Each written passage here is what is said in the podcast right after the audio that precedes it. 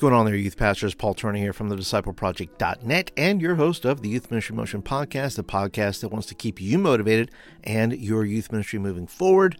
How are you today? I am very well. Thank you for asking. But I'm more concerned about how you're doing. It is the holiday season. It starts to ramp up. Things are going on. There are kids' plays, there are Christmas parties, there's all kinds of things going on. And I hope that you're well. I hope that you're taking care of your soul. I hope you're taking care of your family. And I hope that you are taking care of your relationship with the Lord. Let me ask you have you ever had to deal with that one student that is just tearing up the joint?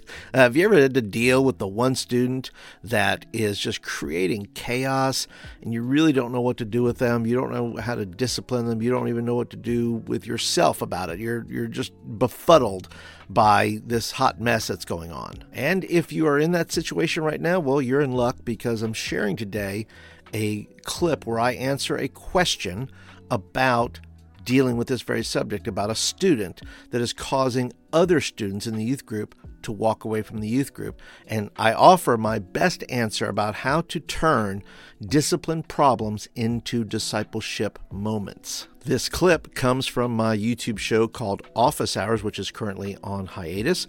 But if you're interested in listening to any of the 80 questions that I answer about youth ministry, you're welcome to check that out. I'll put a link down below. And if you'd like me to answer your youth ministry question, well, I'll leave my email down below as well, and you can send it to me. Be happy to answer it for you on the show.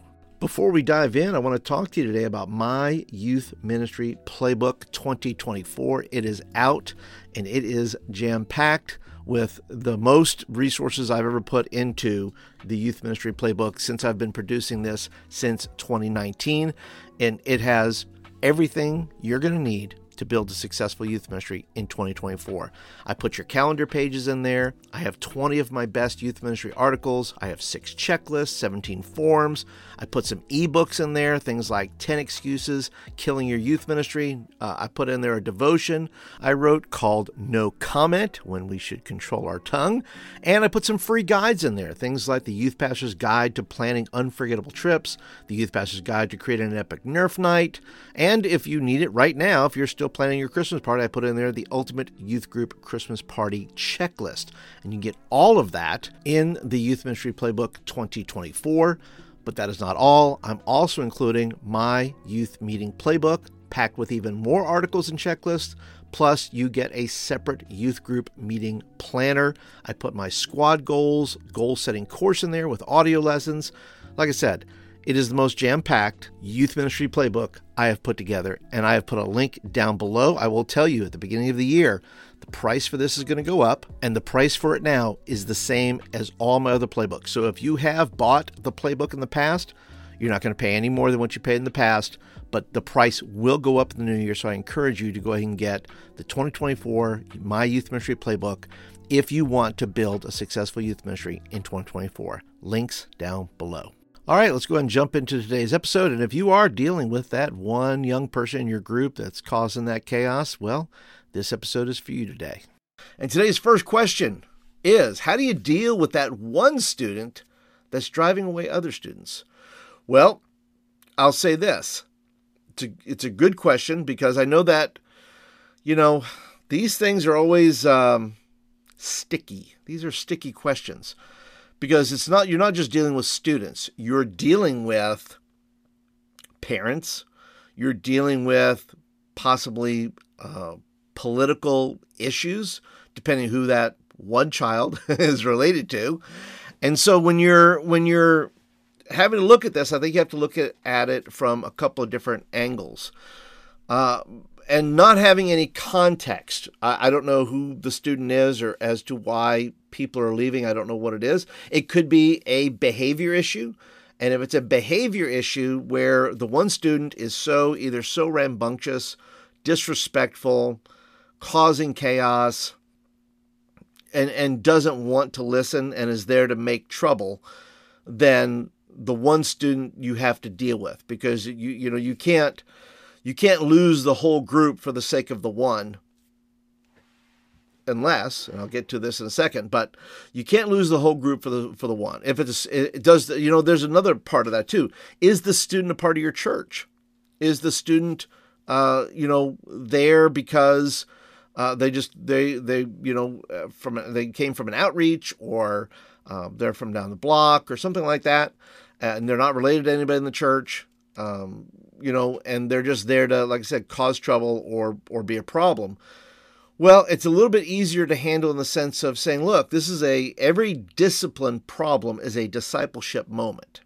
Okay? Let me just let me say that again. Every discipline problem is a discipleship moment. Now, if this young man, the other, you know, dynamic of this is does the young man know Christ or, or not know Christ? And so if this young man or woman uh, who is the problem, if they are don't know Christ, well, it's a great opportunity to introduce them to Jesus. And if they don't want Jesus, then say, hey, listen, you know, man, I, I appreciate you being here. I appreciate you checking out the group. I, I you know, I like you. You're you're a good person. Um, you know, but you know, you're causing some chaos. It's just not gonna. It's not gonna happen. It's just not gonna be welcome here because we're trying to do a thing here. We're trying to. We're trying to disciple young people who want to follow Jesus. And if you are so desperate not to follow Jesus, then maybe being in this youth group right now is not for you. It's not where you want to be because it's it's too much for you, or you don't understand uh, the dynamics of what we're trying to do. And listen, it's not your fault. You're not used to church. You're not used to being in this type of environment. You're not used to being here. And so I so I get that. So maybe take some time off, and then come back when you're ready because I'll always save you a seat. That that would be my speech in that regard to somebody who is in a group whom students are are are um, what I want to say uh, they're pushing back from because they don't want they they they don't like the fact that this person is causing chaos um, because they're they just don't understand the program they're not saved um, and those things. Now that being said, I would, and, and if it's, once again, it's not to justify the actions or anything like that, but it's a good opportunity to educate people, students in your youth group, that there'll always be people coming into the youth group who don't know Jesus, and that this is not a club. This is not a a uh, a private club that people join. This is a you know, as they say, it's not a club uh, you know, for the well, it's a uh, hospital for the sick. And we have to, un- we, and each of us take on the roles of, you know, uh, not not necessarily doctors or, or, nurses, but at least interns who are trying to help those who are trying to find hope in their lives. And so my my uh, my caveat then would be: Are these students who are leaving because of the one student? Are they leaving because once again, if it's if it's behavioral and it's it's a, a risk or a danger to people, 100%. Gotta gotta take care of that. You can't you can't have that be in your group.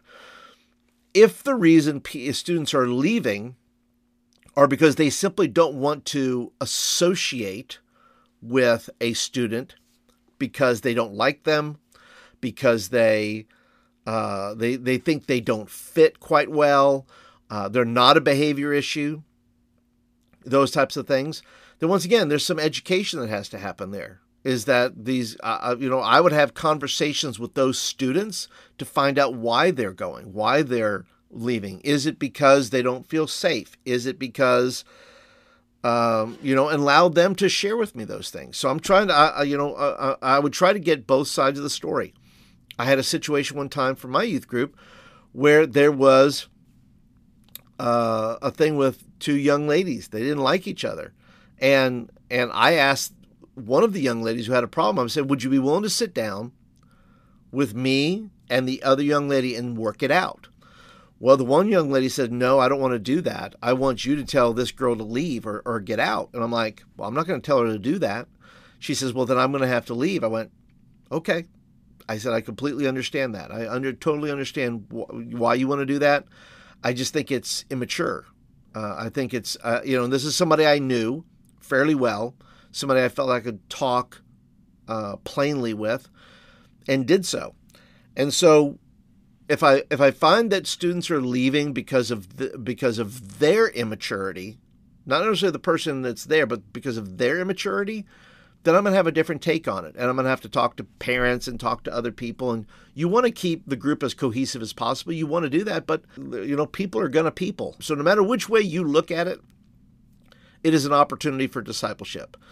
But these things are going to happen, and you have to be able to look at it from both sides, and then you have to make the right choice. You have to, you you know, based on the information that you have. We've all had them at one point or another.